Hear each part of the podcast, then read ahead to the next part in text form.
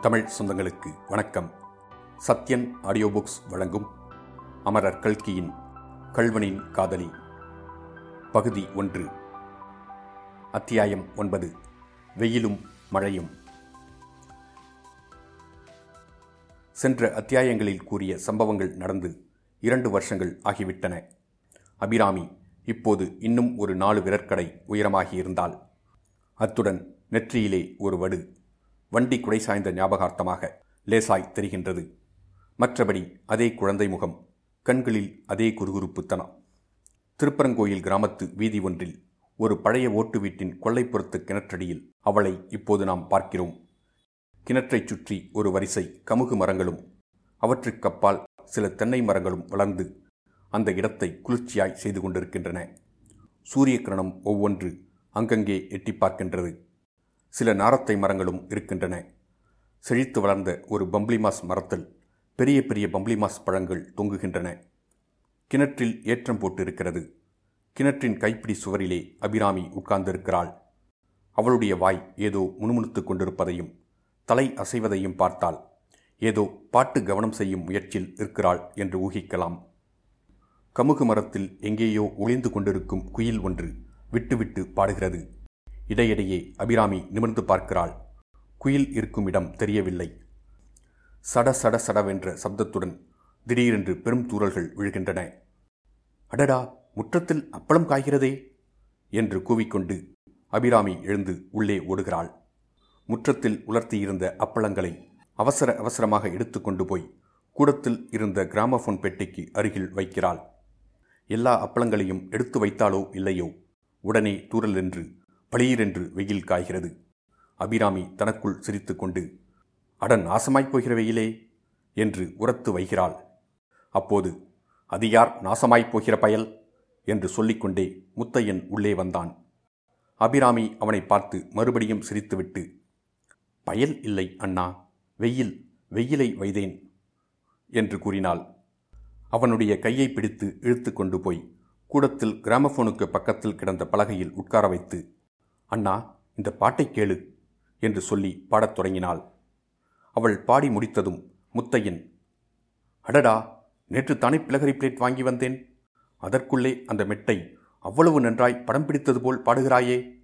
கவனம் கூடத்தான் எவ்வளவு நன்றாயிருக்கிறது. நம்முடைய வீட்டுக் கொள்ளை இவ்வளவு அழகாயிருப்பது எனக்கு இதுவரையில் தெரியாது. நான் சொல்கிறேன் கேள் அபிராமி ஒரு நாளைக்கு நான் நாடகத்தில் சேர்ந்துவிடப் போகிறேன். அப்போது நீயே எனக்கு எல்லா பாட்டுகளும் இட்டுக்கட்டித் தரலாம் என்றான். அபிராமி வெட்கத்துடன் முகத்தை கையினால் மறைத்து கொண்டு போ அண்ணா என்றாள்.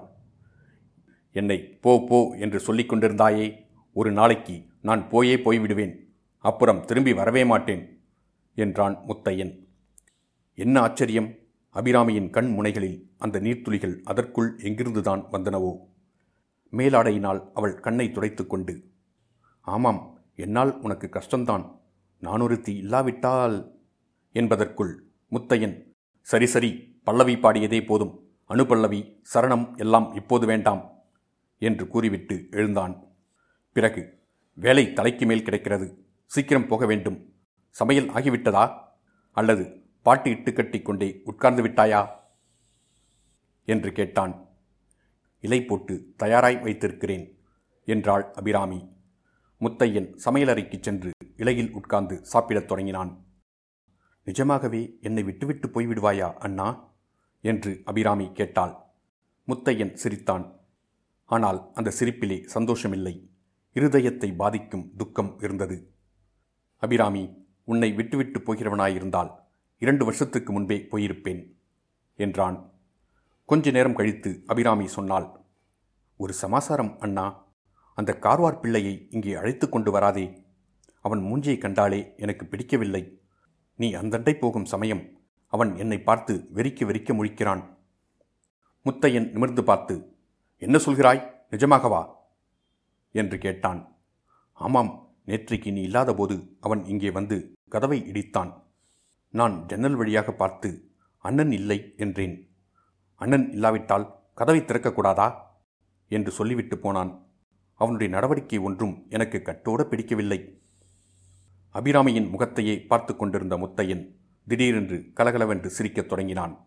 அபிராமியின் கண்கள் மறுபடியும் இதோ ஜலத்தை பெருக்கி விடுவோம் என்று எச்சரிக்கை செய்தன.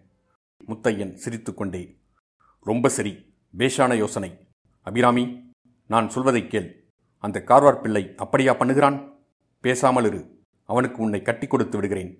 அதுதான் அவனுக்கு சரியான தண்டனை என்றான். இதை கேட்ட அபிராமி அவன் சற்றும் எதிர்பாராத வண்ணம் தேம்பி தேம்பி அழத் தொடங்கினாள். முத்தையனுக்கோ கோபம் அசாத்தியமாய் வந்தது. சீச்சி வர வர நீ மகா அழுமூஞ்சியாய் போய்விட்டாய். என்ன சொன்னாலும் அழுகைதானா?